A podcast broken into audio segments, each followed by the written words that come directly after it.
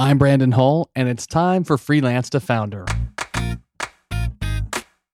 You know, one of the big challenges that all budding entrepreneurs have to face is when is that moment when you, you know, jump out of the nest and spread your wings and see if this is going to work. And I get it, it's tough. And I was fortunate in a way where I kind of got kicked out of the nest. Like I had to either do it or go find a different job. That was John Sowash, and this, again, is Freelance to Founder, a podcast where I talk to entrepreneurs like him. They're service providers, or marketing agency owners, or online course builders, or bloggers, product creators, software developers, even other podcasters. And what makes my guests unique, like Mr. Sowash, is that they typically started these pursuits as freelance gigs on the side, sometimes with no idea how they'd build them.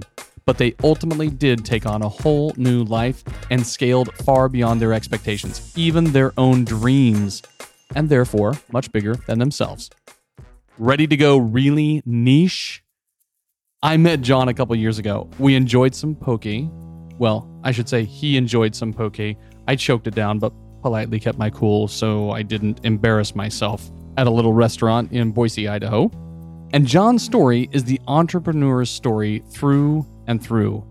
A teacher for years, barely making it financially, he started to do a little consulting on the side, particularly in the world of technology in the classroom. Then he did a little more, and a little more, until finally, well, life kind of presented him a crossroads. Keep teaching and making a little on the side with the minimal amount of time that you have, or go big. He went big, as they say. John's making far, far more than he ever did as a teacher, but without flaming that former life. It's still an important part to him. He works with school districts and individual teachers on personal and professional development, especially as it relates to technology. So, in this episode, you're going to get to know John really well his full personality, his backstory, his why. You're going to find out how he made his transition and why he made his transition from teacher to teacher of teachers. You're going to learn about how he grew his business in the first 90 days, what he did right, what he did wrong. You're going to learn how he's starting to digitize his business from traditional consultant to online business builder. And you're going to find out what he has in store for himself over the coming years. You're going to go on this journey with him side by side as an entrepreneur, learning from an entrepreneur. This isn't an episode just for teachers who want to learn how to pivot from being a classroom teacher to being an online business builder. This is a story for entrepreneurs with a specialty, with an expertise who want to get outside of the box and learn and work for themselves. All right, with that, let's get to my interview with John Sowash, who was nestled in his comfortable home office in Howell, Michigan, for our conversation. Whether you want to travel more or communicate better with international clients, you need to try Babbel. I've used Babbel's courses and you can do the same in order to learn real-life conversation skills in a different language. Order food, ask for directions, or speak to clients without having to use translation apps. Right now get 60% off your Babbel subscription. This is only for our listeners at babbel.com slash freelance. That's 60% off at babbel.com slash freelance, spelled B-A-B-B-E-L dot com slash freelance. Rules and restrictions apply. Mr. John Sowash, thank you so much for joining me today. Brandon, it's great. I listen to your show uh, all the time. I'm honored to be here. You're just saying that. You're just saying that. You're one of the uh, yeah 35 podcasts I uh, I flip through. I drive a, I drive a lot, so I have a lot of time to listen to podcasts. You're like, I, I, if, I, if I'm going to be filled with with something in my brain during this drive, it might as well be Brandon Hull's uh, sultry uh, voice. And, Absolutely, you have a good radio voice. You do. Oh, thanks, thanks. well, th- hey, this show isn't about my voice. This is about you. This is about you. this is uh, this is this will be a ton of fun because um, what listeners don't know is that you and I have known each other for I don't know a year or so now, a little over that. Uh, we met also at the ConvertKit Craft and Commerce um, event where I met other wonderful entrepreneurs as well, some of which we've actually have also had on this show in the past. And the stories have always been tremendous of why they've gone there and what they've accomplished and so forth. But um, yours is uh, particularly interesting because you come from a background that is always under the microscope from a numbers standpoint. And so I, I can't wait to talk about that in uh, in a lot of detail. How you know your journey has gone from being a teacher for years and what you're doing right now. So maybe you can bring everybody who doesn't know you up to speed a little bit on a description of what your business is about today and the different ways that you make money with that business. Absolutely. Well, uh, hi everybody. My name is John Sowash, and I am a teacher, father. Uh, I have five kids, um, entrepreneur, and content creator. Um, uh, one of the questions I dread more than any other is what do you do? Because it's tough to answer that question. Um, many, many different things, but I really always comes back to I am a teacher. Um, when I talk, you know, think about what I love doing most, it's teaching people. Um, how to do things, learn things. Um, that's that's my passion, and that's taken on a lot of forms. Um, like I said, Brandon, I started as a, uh, a high school teacher, um, middle and high school. Taught. Uh, I've actually was making a list. I've taught at schools around the world. I've taught in Detroit public schools. I live in the Midwest. I'm from Michigan. I've taught in Detroit public schools, suburbs of Detroit. Um, I've taught in Romania, the Philippines, Kosovo. Uh, I've seen a lot of different uh, classroom settings teachers, uh, you know, adult learners, uh, middle school, high school, a little bit of elementary. Um, if you're an elementary teacher, God bless you. I did like one day as a substitute elementary teacher, and I was like, I'm out, I'm done.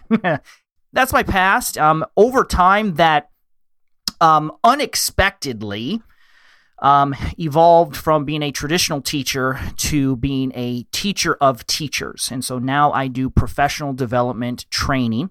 Um, that's in person, online uh, workshops. I have wrote, written a book, YouTube channel, podcast, blogging. I create content uh, for an education audience. Much of it is free, and uh, some of it is paid. Um, you know, I make most of my money, probably my uh, my full time. Uh, my salary is probably roughly 60% um, comes from uh, consulting services. So, a school district will hire me to come in and do technology training, consulting for the district, um, teacher workshops, uh, technical consulting. And then the other 40% is split in a lot of different ways. Um, so, I wrote a book called The Chromebook Classroom. Um, I really focus in on uh, technology and the use of technology, specifically Google based tools, Chromebooks, Google Drive, Google Classroom, things like that. Hopefully, we'll get into a topic of niche, uh, niching down. I'd love to chat about that. Um, so they'll hire me for that, but uh, wrote a book, make uh, some money from that. Um, do online courses, which is a relatively new thing. Um, I don't make a ton on that, but uh, it's an area that's growing. Um, uh, and uh, yeah, I run a conference as well. So a lot of little things here and there, but ultimately, they all uh, try to help teachers uh, be be better in the classroom. So where where you're where you're not unique, don't take that as a as a jab. I'm going to go someplace with this, but where you're not unique is that as you branched out on your own and as time has gone by with you owning your own business, the the revenue streams have been become numerous.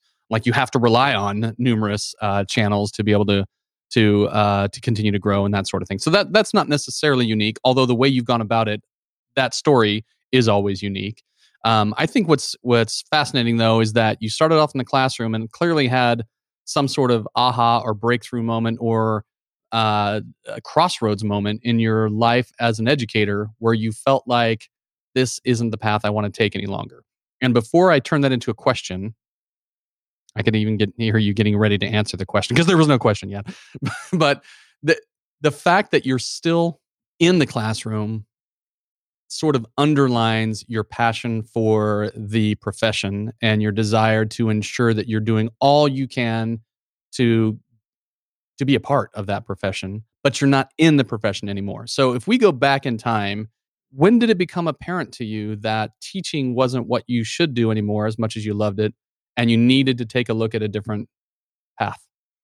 Yeah, it's interesting. And now that I have my own kids, you know, there's some of this as well. Like there's some professions that you're almost kind of pushed into. And so, you know, my mother was a teacher, my grandmother was a teacher, my grandfather's a teacher. Like I come from a line of teachers and you know, if you enjoy explaining things and teaching people, it's like, "Oh, you should be a teacher." Like it's just like, "Oh, that's what you do." Well, the internet has opened an opportunity where anybody can be a teacher. Um, and I guess that's really, you know, the big crossroads for me is like I enjoy teaching things. I don't necessarily enjoy the infrastructure of public education. Now, honestly, if you ask pretty much any teacher in the world, they're probably like, yeah, no, I don't like, you know, grading papers and taking attendance and discipline referrals and all of that um, as well. So I'm very fortunate, and I think a lot of your guests would um, agree with this in that I just so happened to kind of get into this when the internet went from a cute little thing to like, oh, wow, this thing has legs. This is not a fad.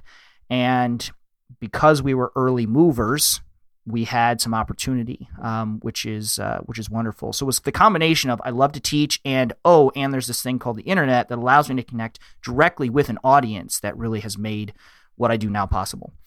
Well, and there was a period of time, as I recall, in your teaching, uh, in your teaching life, that towards the tail end of it, if not the very end of it, you were specifically responsible for online learning.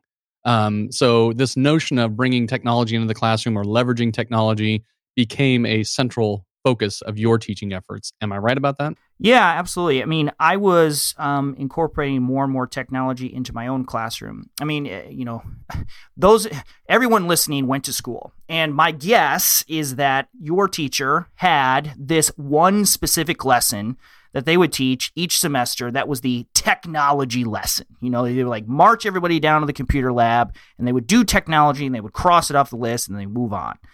Well, that was the norm. And then all of a sudden, when the iPad came out, especially, now we're like handing an iPad to every single kid. And it goes from this thing you do occasionally to every day, every moment, it is the new textbook. You're living in the book, right? And the book is that yeah. that screen. Well, what happened is that like in the iPad really is the you know the big moment here. You know, school districts said, hey, this is an affordable technology we can put in the hands of every student, and they did but they forgot to tell the teachers what to do with it. So you have a whole bunch of teachers who are like, I have one lesson that leverages technology. What in the world am I going to do with this thing the other 179 days in the school year? And that's when I began teaching.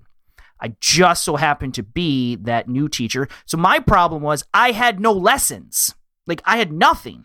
And so for me, it was like, well, I got to do something. So I guess I'm going to make it so that I can use the technology.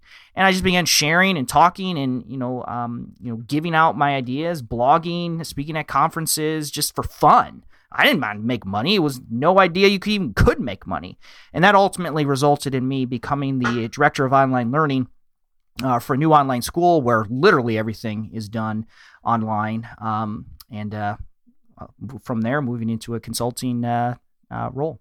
I can't let what just came out of John's mouth go without a highlighter scribbled over it and underlined underneath it, a circle around it. Doors of opportunity open all the time. Do you bust through them or do you pass by them and let those opportunities open up for other people? Great, great moment from John. It sounds like your natural um, I don't know, your natural inclination to embrace technology in the classroom um, was combined with the needs of the school to have a, a person that headed that up, so to speak. So you're you're talking about doing it for fun, doing it maybe even for free. Um, so it's almost like you were freelancing without it being something that you were making money for doing, real. right? And then, um, so this was 2000 what when was that? When were we talking? Um, this is probably 2010 through 2015, uh, thereabouts. Okay. Um, yeah. All right. And do you remember the time when you felt like, you know what, I got to make a change? I'm feeling drawn to do this full time. Was there a transition period? What was that crossroads moment like? A lot of your guests have had uh, similar experiences. So I was doing some consulting work on the t- on the side as well as my full time teaching job, um, and that got to a point where I was either going to have to start turning down opportunities or I was going to get fired from my teaching job for not doing my work. So, and I'm very committed to you know my actual classroom, so I you know was turning things down. Um, there was a major political upheaval at my school, school board, superintendent. They had a major cleaning house. I wasn't really involved in it other than, you know, because the administration changed, a lot of the positions, you know, were, were shifted around as well. And so my position was being kind of um, eliminated and recombined. And so at that point, I had an opportunity. Either I would have to go back to the classroom, you know, uh, kind of make a, a lateral move or jump out on my own. So, you know, one of the big challenges that all budding entrepreneurs have to face is when is that moment when you, you know, jump out of the nest and spread your wings and see if this is going to work. And I get it. It's tough. And I was fortunate in a way where I kind of got kicked out of the nest. Like I had to either do it or go find a different job and I wasn't impressed with the job market. So I said my wife, "Should we try this?" And said, "Sure." So we we gave it a shot, and uh, it's been uh, what seven years. So that I think what's amazing to me is it's it's no it's no secret in the U.S. anyway that teacher salaries are always a sensitive subject. Um, how much teachers make, how much it, it compares to how it, how it disproportionately um, reflects the value provided and the responsibilities, uh, let alone the additional costs that they are uh, that they have to bear to to do their work. How did you feel comfortable making that change from teacher to entrepreneur? Because entrepreneurs in the early going, they're just not going to be. You know that income is not consistent, and it's certainly not great but you weren't coming from a place but that that's the that's the great thing about being a teacher because replacing your salary is not difficult I mean, if if if you're a teacher out there, my starting salary as a teacher out of college was twenty eight thousand dollars a year. That was my starting salary. Now I don't live in California, so cost of living is definitely lower. I mean, it's you know Midwest is is better, but man, I mean, you can't hardly buy groceries and pay rent for twenty eight k. I mean, that was ridiculous. So that was a blessing in disguise because like looking out at that time i was probably making more closer to 35 at that time i mean looking out being able to say man 35000 i mean that's not that high a bar to hit i mean that's not that's not bad so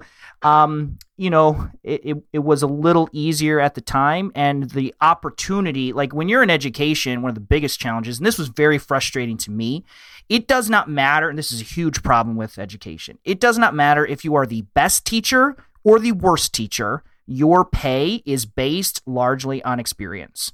If you just suck it up and are a bad teacher for long enough, you work your way to the top of the salary. Did that frustrate you as a teacher who had been around for several years too? Absolutely. Like I I am an entrepreneur at my core. I mean, I was selling lemonade and, you know, worms to fishermen and candy bars as a kid. I didn't realize I was an entrepreneur, but I am. So the idea that my salary or my potential is capped by arbitrary rules was so frustrating to me. And if you want to go above that, then you have to go into administration. But even then, you know, admins make a certain amount and you're done. And I really, I am a very motivated person by opportunity. Like if I know that I have unlimited opportunity, I will step into that um, much more so than, uh, you know, saying, oh, well, you know, we have a guaranteed salary of X, but, you know, that's it. I, I can't stand that so the wheels had always been kind of turning in your head that maybe you should do some things on the side because of financial reasons, but also because of that entrepreneurial bug. Oh my goodness, Brandon! I, if we had a couple hours, I could tell you about all the different businesses that I've started. Uh, you know, most of which are you know horrible failures in you know or just not good businesses but you know I like such as go oh, on, um, yeah. so I mean selling worms as a kid uh, candy bars and soda you know as a teenager um, I would sell textbooks in college um, as a um, after we got married, this is a crazy one. So I live in the Midwest. So um, uh, I did a nuisance animal trapping. If you had raccoons, squirrels, skunks, possums, I would trap them and take them away. People would pay me a hundred bucks to catch a raccoon. It's like the easiest thing ever. Cat food in a cage, and you get fifty bucks. It's super easy. Um, this is a sad one. So as a teacher with my salary, I mean, we were scraping in. So at the end of the school year, all the teachers clean out their classrooms, you know, to throw away old textbooks and just junk. I would go through the piles of garbage uh, they would set in the hallway. I would pick out old textbooks. Like uh, teachers would get like sample textbooks from the companies, and I would sell those on half.com and make money on them. So I found some old ones that I would sell for, you know, 25, 50, 100 bucks a pop. I mean, it was like free money that was going in the trash can. Um, I mean, those are just a just a few uh, businesses I, I did. Nowadays, they call that hustling, or you know, you're you're living the grind, you're grinding, and I, that sort of thing, and I, all those buzzwords. I've done garage sailing, retail arbitrage, eBay. I've I've done it all. Goodness gracious! So this Gary is, V uh, would be proud. of course, as he curls up on the floor of an airport uh, and having a videographer taking photos of him uh, or a photographer. So, so obviously this this intersection of entrepreneurial bug plus the needs, the financial needs, are there causing you to feel like it's time to go out on your own, and and uh, the career situation, the career outlook, also sort of I don't want to say forced it upon you, but gave you a decision point to be made obviously right? Yeah it did. Um you know another i guess two things that really motivate slash frustrate me. One are you know arbitrary caps on salary and opportunity and the other thing is just time. Education is such a time focused business like you have to show up at this time you cannot leave before this time and then even then you're expected to do lesson planning and grading afterwards. So you cannot be more efficient as a teacher. Like you can't be like, "Hey man, we taught, you know, I taught all my kids everything they needed to know and it only took 20 minutes, so we're done." Like it doesn't you can't do that. Um, and so not having control over my time with a young family, with you know a wife and you know first two, three, you know up to five kids, you know that was challenging um, to uh, to coordinate. So I was looking for something where greater salary opportunity as well as greater flexibility in terms of my time. You know, working from home is mostly great, but there are some days when I realize I haven't left my house or even my chair like all day. Have you been there? Getting outside to exercise or making a trip to the gym are just harder now that my office is just a flight of stairs away. If you're stuck in the same rut as me, then you should try Hydrow. That's H Y D R O W. With the Hydrow rower and 20 minutes a day, getting a full body workout is so much easier. Hydrow can work up to 86% of your muscles in just 20 minutes for an insane effective home workout. That's because Hydrow pairs the effectiveness of rowing with the power of technology to connect you with over 5,000 video trainings, classes, and workouts. And get ready to get out from behind your home desk because after a few months of daily rowing with Hydrow, your partner's going to want to take you out for a night on the town to show you off. This spring, join the growing rowing community at Hydrow. Head over to hydrow.com and use code FREELANCE to save up to $400 off your Hydrow. That's H Y D R O W.com and promo code freelance to save $400. Hydrow.com, promo code freelance, or just click the link in our show description. Have you ever noticed that many of the problems people call in with on this show can be solved by hiring someone? Sometimes you need a full fledged team, other times, maybe just a simple assistant or an expert in something you're not great at. Whatever your reason for hiring, we recommend you take a look at LinkedIn jobs. LinkedIn isn't just another job board. As you may know already, LinkedIn has a vast network of more than a billion professionals, which makes it the best place to hire. It gives you access to professionals you can't find anywhere else. And LinkedIn Jobs makes the process of finding the perfect teammate easy and intuitive. Hiring is always easy when you have access to so many quality candidates. So easy, in fact, that 86% of small businesses get a qualified candidate within 24 hours when using LinkedIn jobs. I've used it myself, and it was so simple. In fact, I've made multiple hires using LinkedIn jobs. And did I mention, by the way, it's free to business owners like me and you. Post your job for free at linkedin.com slash freelance. That's linkedin.com slash freelance to post your job for free or click the link in our show description. Terms and conditions apply. All right, so this is uh, now pushing what 2012 in that range, Yep. somewhere in there. Mhm. That Sowash Ventures emerges and becomes a thing. Pretty much, yeah. I It's- think I It sounds incorporated so, it in. sounds uh, so sexy. Yep, 2011. Nope. Yeah, it's interesting. Um, you know, I just needed something just for kind of tax purposes. So, you know, my company is Sowash Ventures LLC, but that is completely irrelevant. Like when you hire me, you hire me, not my company. So I am a one man solopreneur. People know me as the person.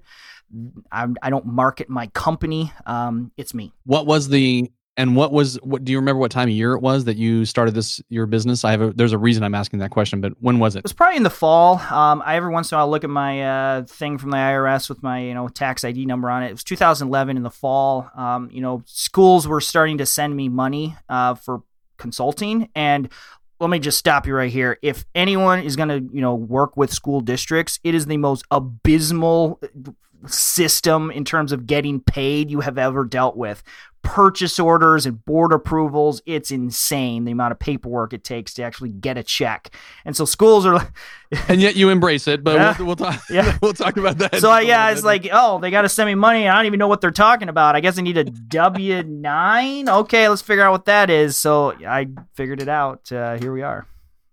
All right. So your first, uh, let's say your first 90 days on the job uh, as the CEO and president and uh, chief operating officer and um, chief financial officer and all of that for the one man business of Sowash Ventures. Uh, what did you do those first 90 days? You got to go.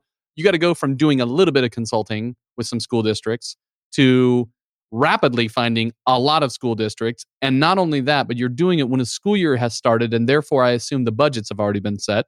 So, what, talk talk to us about what those first ninety days went. What did you do to find clients? So, I mean, the first thing, you know, I had been um, two things that I I do that still today are probably the most important things for opportunity is speaking at conferences and blogging. I started a blog uh, right after I began teaching just for a personal journal, and that continues today. Electriceducator.com is I still write on it. Um, it's still brings people in, um, and then speaking at conferences. You know, if you hear me speak, you are more inclined to hire me as a speaker. Like no one wants to hire someone they've never seen. So um, I do those even today. Um, so I, you know, had three opportunities and then six the next year. Um, you know, this was all while I was teaching. Um, and then uh, when I decided to go uh, full time and uh, become a full time freelancer, I had one opportunity. A friend of mine, very um, great educator um, named Rushton Hurley out of California, um, he had an opportunity and invited me to be there. Uh, it was a three week trip to the Philippines um, to do technology training uh, for the teachers in the Philippines, funded by the Filipino government. Um, and again, back to my teacher salary, that one opportunity, I think I got paid 10K for that. That was a third of my annual salary as a teacher. So I knew with that in the bank that I had three months to figure out the next month. And uh, that was enough to make the jump. So, what was the nature of the offerings? Uh, you know, we talk about niching your business, niching down. That's a big phrase. What was the niche that you found yourself in as you launched this new business? Who were you trying to serve, and what were you trying to offer that was different than maybe some other speaker, or educator, or trainer of teachers? So early on, it was just educational technology. So I was a person who could provide practical insights to how a teacher can use technology to enhance the classroom. Design lessons were that were enhanced by technology. Over time, that has gotten more and more focused. So I went from educational technology in very general sense to really only supporting um, Google apps for education, G Suite for education. And today I am the Chromebook guy. So I pretty much only work with and support schools that use Chromebooks in the classroom. I don't do iPads, PCs, Right. Mac, just Chromebooks. That's the story today. When you were in the earlier phases, good, you know, a good six or seven years ago, um, that sort of technology being widespread, deployed in a widespread manner, maybe wasn't as common. So, Correct. uh, how did you decide what you wanted to teach and what you didn't want to teach because of the opportunity versus your interest level you know what i mean like if you're if you're sharp when it comes to how to leverage technology in the classroom that's one thing but if schools as a general rule are not deploying it in some sort of mass uh, mass distribution sort of manner um, how did you find that little sweet spot between what you taught and what the reality was for a teacher to be able to implement Well, early on, it was pretty easy because only the schools that had the infrastructure in place would reach out to me. You know, if I went and spoke at a conference on 10 ways to use technology in the classroom, it was either the schools that were currently do it, doing it or were investigating how they were going to put that in place that would um, would come. And I was one of the few people doing it in the country, so um, there weren't that many people to choose from over time that's changed and uh, which is you know forced me to really focus uh, focus in the the, the offering besides speaking engagements and uh, consulting what was how how would you describe the full suite of offerings that you had that first uh, I don't want to say just stick with the 90 days, but the first year, how did you decide what was the right package of offerings to provide this audience that is very narrow in scope, right? Because it's one thing to talk to all school districts, another one's to, another thing to talk to the ones who are embracing this mindset eh, from a financial standpoint. So, how did you decide this is my product suite or my service suite? Yeah, I mean, it wasn't very scientific, I'll tell you that. I mean, basically, I put myself out there as I do technology training for schools, and then it was up to you know the school district would contact me and we'd figure it out. I was like, oh, what do you use? What devices do you have? What tools do you use? And I would I would literally come up with a custom workshop or um, seminar for them. Traditional consulting in mm-hmm. a lot of ways, right? Yep. Okay. And was there a time when during that first year when the light switch flipped and you uh, that's that's a bad analogy there, but um, when the when the when the light switched, the light went that, on there you go. That that told you that maybe instead of being physically involved in training and consulting people, that you could turn this into a digital business as well, um, where you've got assets that are available. Did that happen during the first year, or did that take a little bit of time? No, that's been a, a very recent development, probably in the last um, five years, um, generally, and really last three years specifically, when I've got into um, the online courses and, and digital content. Um, yeah, I mean, education is a very interesting space. Um, and you know, there's we go in as deep as you want, but you know, schools have budgets, and that budget comes from state and federal sources.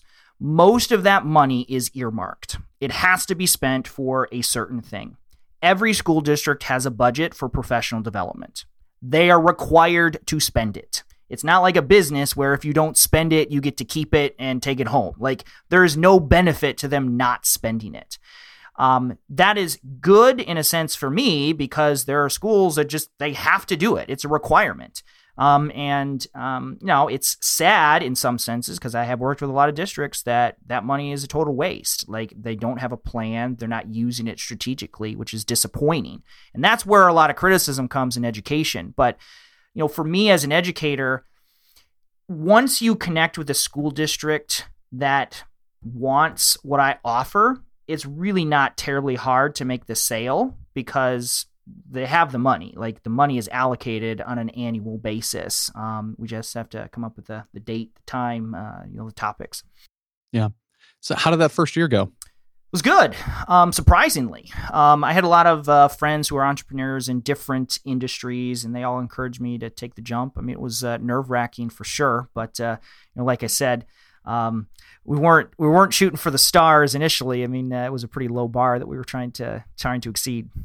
No, but even even on the financial side, uh, even financials alone aside, um, you gave up benefits, you gave up security, you gave up certainty of what your schedule would be like. Uh, you gave up all of that in the pursuit of something that you felt like would be more lucrative for sure, but definitely more control and more security in the long term, more stable in the long term, even if it didn't seem that way the first six months mm-hmm. to a year. Yeah. And this is something I don't want to offend anybody, but I'm really surprised at how attached people get to their jobs. Like, the security, the benefits, the whatnot. Like you can get all of that stuff. Like it's not like you can't go out and get insurance. I it's very easy. Um, it's everybody works for themselves. Whether you have an actual nine to five job or not, you work for yourself. You have to justify your value. You have to be more valuable to your company than what they are paying you. That is what a job is. And that transaction is what makes society work. I love the idea of taking that to the extreme where it actually, I am actually in control um, and providing that value and getting that monetary uh, return. So um, for me, it was a wonderful transition. I finally felt the you know free, like I had full control um, to do what I felt was best.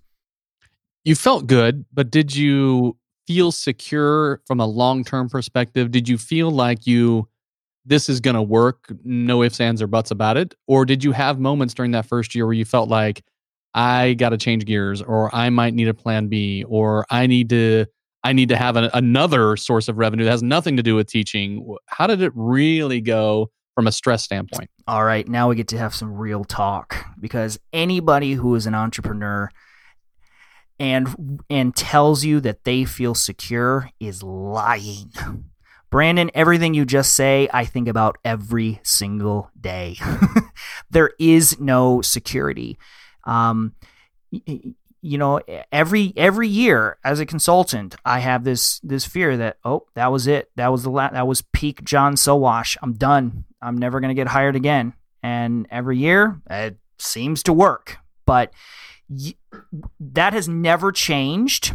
The only thing that has changed is I have built up my internal emotional muscles to fully embrace that uncertainty.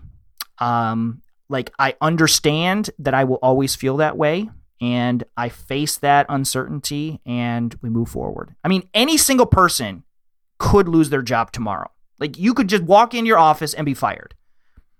I mean, probably won't happen, but I mean, none of us has 100% certainty as an entrepreneur, I have a little more uncertainty than most, and you just have to learn like it never goes away. Having said that, has your definition of what risk means evolved over these five to seven years? It's gotten a lot more challenging. You know, at the time, you know, our lifestyle, you know, was much lower. We had fewer kids. I didn't have kids who were going to be going to college in the next 10 years, you know. Um, so it's definitely gotten a lot more challenging. Um, you know, we started pretty low, and so it was easy to to go up. But uh, yeah, the pressure's a lot higher now. I mean, that's just what it means to be an adult, and you just, you got to face it.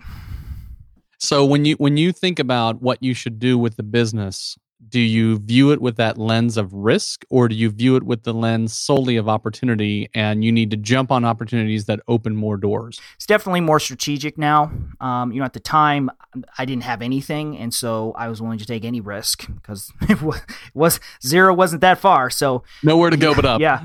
Um, definitely now i'm doing things a lot more strategically. I feel that i've grown tremendously as an actual business owner in the last decade. I was not a, a true business owner at the time, um, you know, doing things strategically.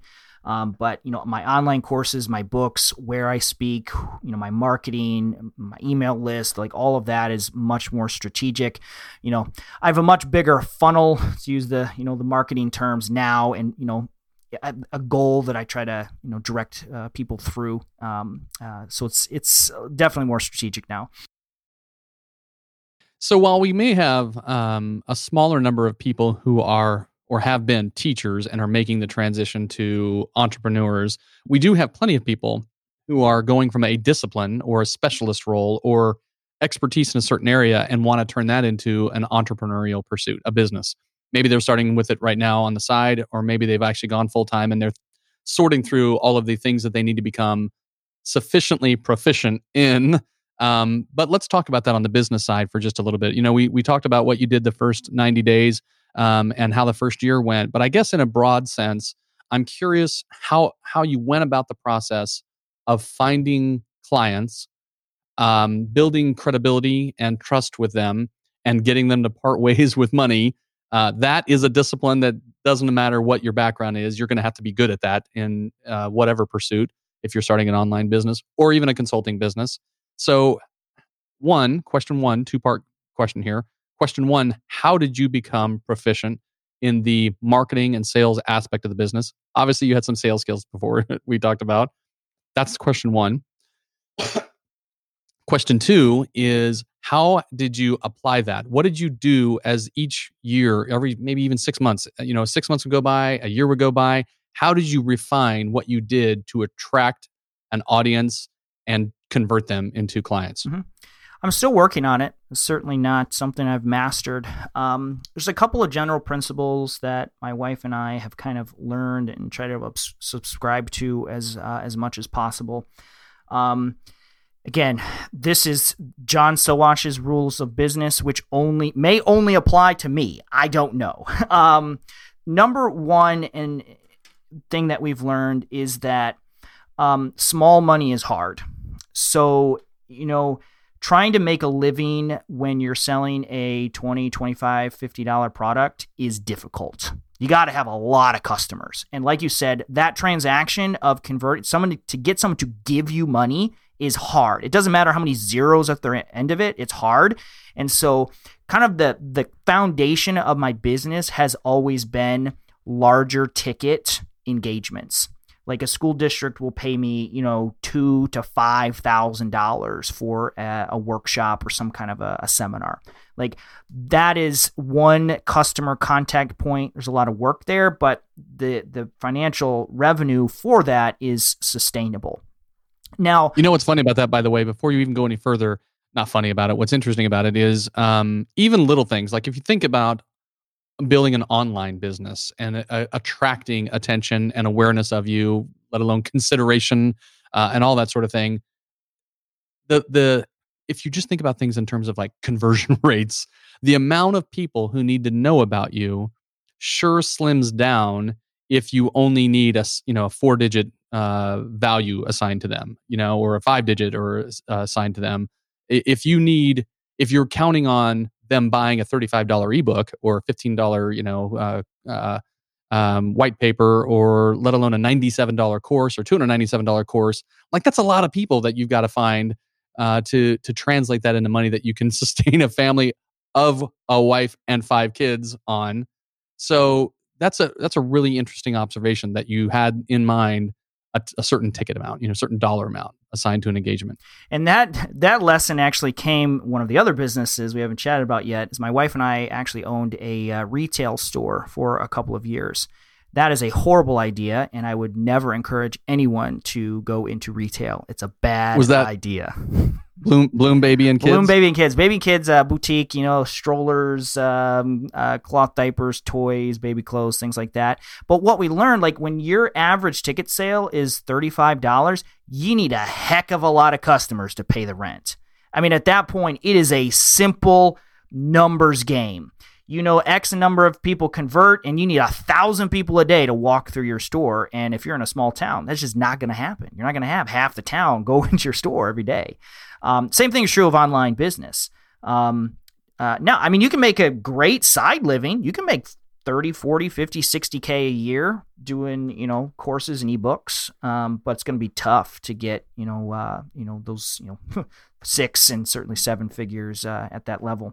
So that's, you know, kind of one, one lesson um, that I've learned. Um, and the second thing is, you know, something everybody understands is there's only really two levers in the world that you have to worry about time and money. Like, those are the two big things. Money for me, like, I would love to, for someone to hire me for those larger ticket things, but the time is the other thing. School calendars are set years in advance. And, like, I could have a school principal who has money and loves what I do. But if there are no days in the calendar where their teachers are available, it doesn't matter. And that is one of the big challenges that I still wrestle with today. For me, my biggest two months of the year, revenue wise, are June and August. I will probably um, earn probably 40% of my annual revenue in those two months, which is cool and that's and terrifying. And that's booking. That's a, no doubt, no doubt. Like it's uh, it's all about what happens, you know. But when August thirty first closes, it there's a lot that's in the rearview mirror at that point. From at least from a booking standpoint, the engagements still have to happen, but the booking window is passed, right? No, well, no. Like my busiest time when I'm actually on at client sites delivering workshops are June and August. So most of my work happens right after the school year ends and right before the school year begins. That's when professional development happens in most most schools. So the challenge is that there's only so many days in the month. Once they're booked, I'm done. I, I, I mean, you're, you're done. Um, it, the calendars are set. And so recognizing that that's where the online courses and the books um, come in place. Because when there are no more PD days, if there's a teacher who does want to learn, but their school can't facilitate me coming, I do have something I can offer. I have a book, I have online courses, um, webinars, and things like that. So that's kind of where I'm going in long term is to supplement those other times of the year. This explains why I see so many trips to Disney World and to Florida and things like that in times of the year when I normally wouldn't think that you're heading there. That person would head there. We do not take vacations in the summer like normal people. Uh, we take them in the dead of winter because when teachers are teaching, that's my quote unquote off time. Yeah.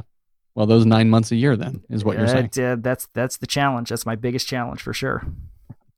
All right. Well, let's let's talk about some practical issues here. Um, we we started to hint to it now about the the product offering, the service offering, and how it is expanded over time, and and you want it to continue to expand. Can and you actually led the show talking about the variety of different ways that income comes. Um, maybe even the percentages. I think a, a, a little bit as well. But when you look ahead to where this business needs to go, not just from a um, internal, inward looking perspective where you want to make money this way and this way and this way and this way, but also you have market factors that could be politically driven, that could be uh, economy driven in really real, in very real ways. How do you evaluate? Uh, how do you evaluate both of those to figure out what you what your next move needs to be to grow your business regardless of the factors that could hamper it. Yep. Right now, I would say that um, in the last year, I've kind of moved into the optimization um, uh, portion of kind of my personal development. You know, the first five years, I was just trying to figure it out. I was adding offerings, I was testing things, I was seeing what worked and what didn't work. I have a pretty good sense of, like you said, the market factors that are outside of my control school budget, school calendars. And I've learned that one of the biggest things for me is don't fight against those things.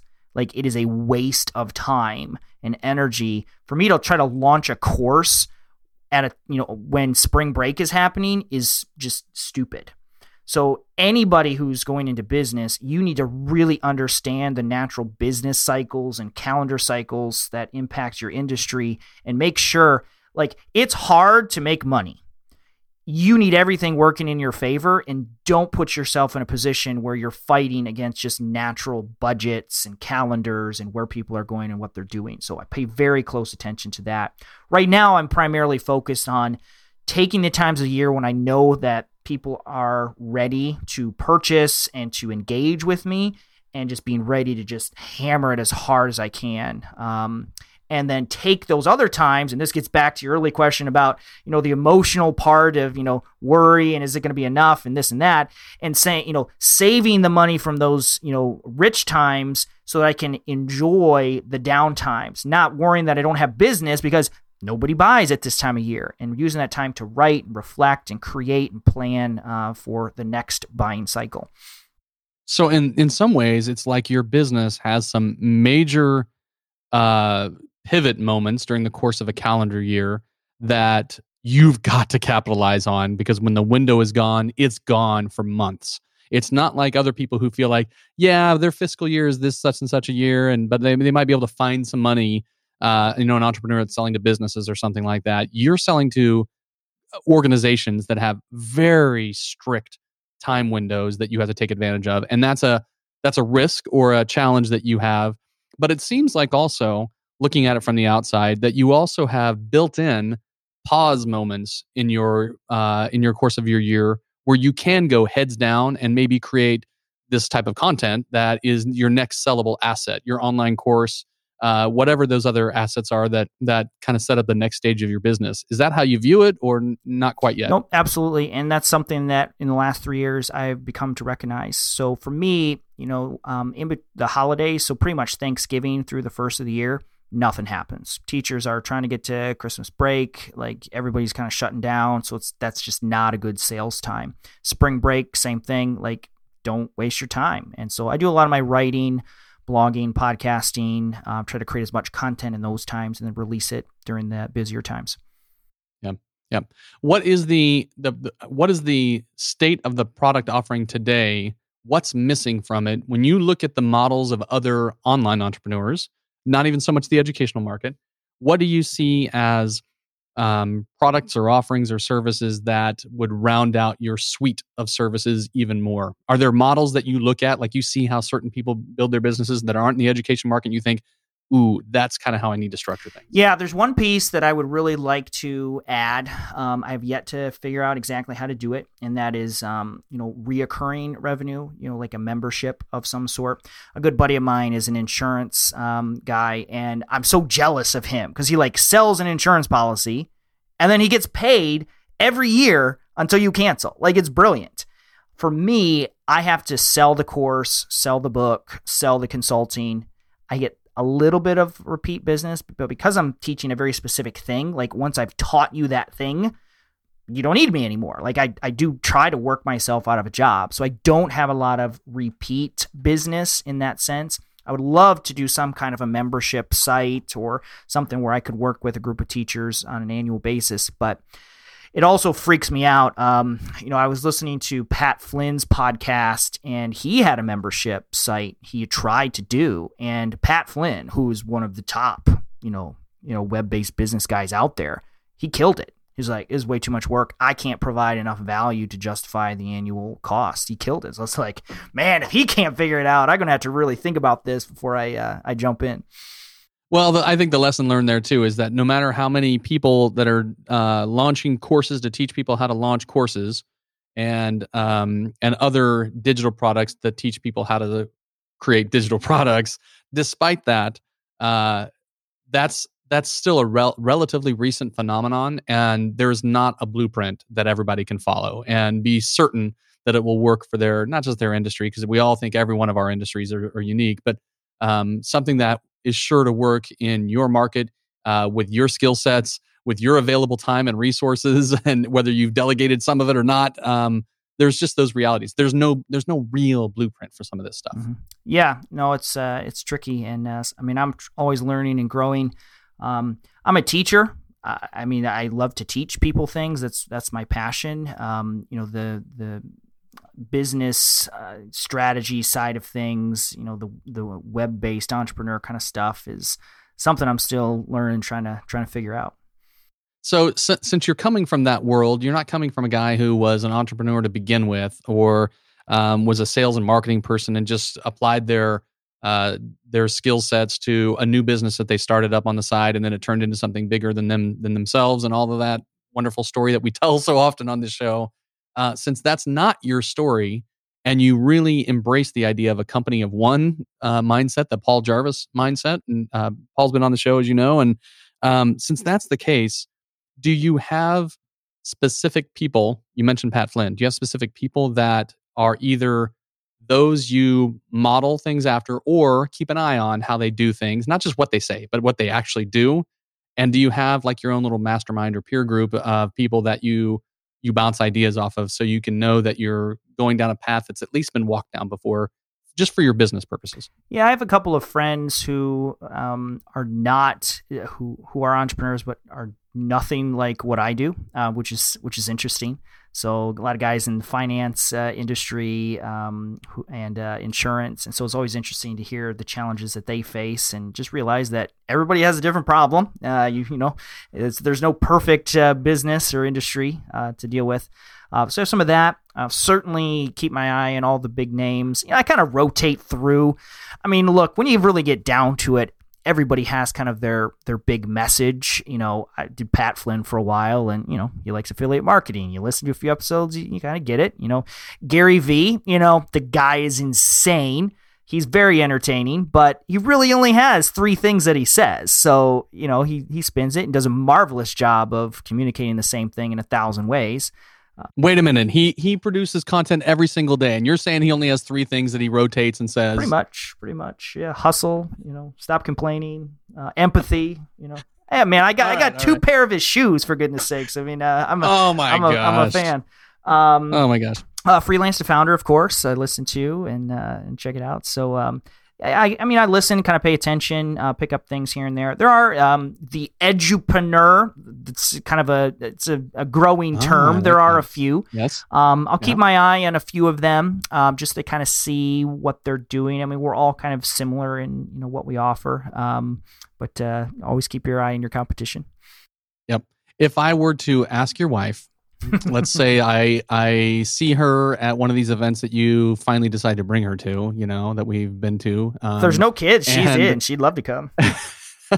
and I corner her to ask her about her take on the business um, when you first got started. Nellie is your wife, right? Um, and I ask her about her take on the business when you first got it started and how it has evolved to where it is today. What would she tell me about it? Oh, that's a good question. Um, I think she's very proud. Um, she actually is uh, has a, a, quite an entrepreneurial streak as well. Um, you know, being an entrepreneur is something you don't decide that you're an entrepreneur. You either are or you aren't. Like if you are think like if you are googling how do I become an entrepreneur or how do I start a business, you're not an entrepreneur. I'm sorry, I don't want to offend anybody, but like people who want to do this, like you, they cannot help themselves. When Nellie and I go to a restaurant or go to a business, we are ruthless in critiquing like man that was they lost a huge opportunity. Like they could have set a display up right there and i would have bought something. Like their marketing is is horrible. I can't believe they're they should hire us to run this business. We would do a much better job. I mean it's just built in and so it is fortunate to have a spouse like that i could not do it without her support and I mean, it is a risk. I don't think it would be very easy if um, you had a spouse that was very risk adverse or concerned about that. I'm fortunate in that my wife um, embraces it with me, and you know, we take turns freaking out. It's like, okay, today's your turn, and I'll say it's going to be okay. We're going to be fine, and tomorrow will be my turn, and she'll say it's okay. You've been through this before. It's going to be okay. You know, one client isn't going to be the end of the world. So uh, um, it's an adventure. I mean, it's it's uh, strengthened our marriage, and uh, we hope our kids see this. And I would love for them to be uh, entrepreneurs as well.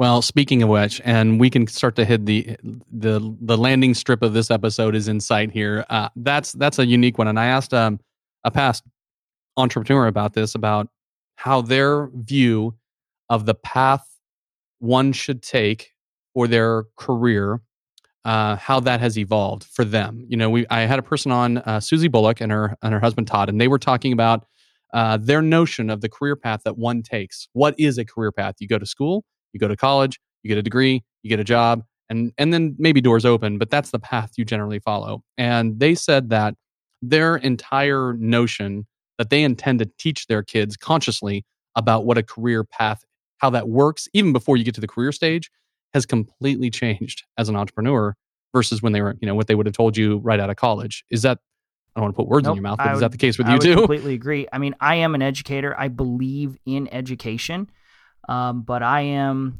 definitely rethinking what I will quote unquote require my kids to do. I don't think that I'm, I'm still formulating this, but I don't think that uh, college is a required option for my kids. Um, I think it's a good option and a valid one, but uh, not as essential as it may have been, you know, when you and I were uh, were growing up. I'm giving my kids as much opportunity as I can. Uh, my son, uh, he started a uh, magic wand business. Um, uh, at our local farmers market. He was selling magic wands. If yours was broken or ineffective, he was uh, that is incredible replacement uh, available for you. So uh, he. So by the way, selling magic wands is one thing. selling them if yours is currently ineffective is a brilliant and clever and even cute marketing angle. Dad may have helped a little bit, but. Uh, That's beautiful.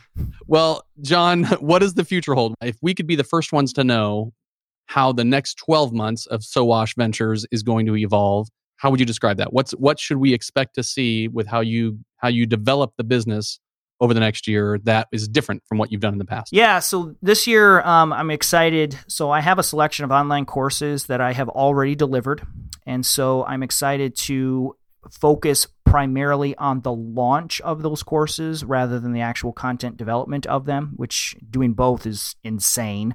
Um, and so I'm, I'm hoping for a strong, I've got about five courses I plan to launch in the next 12 months between now and next uh, July. Um, Holy smokes.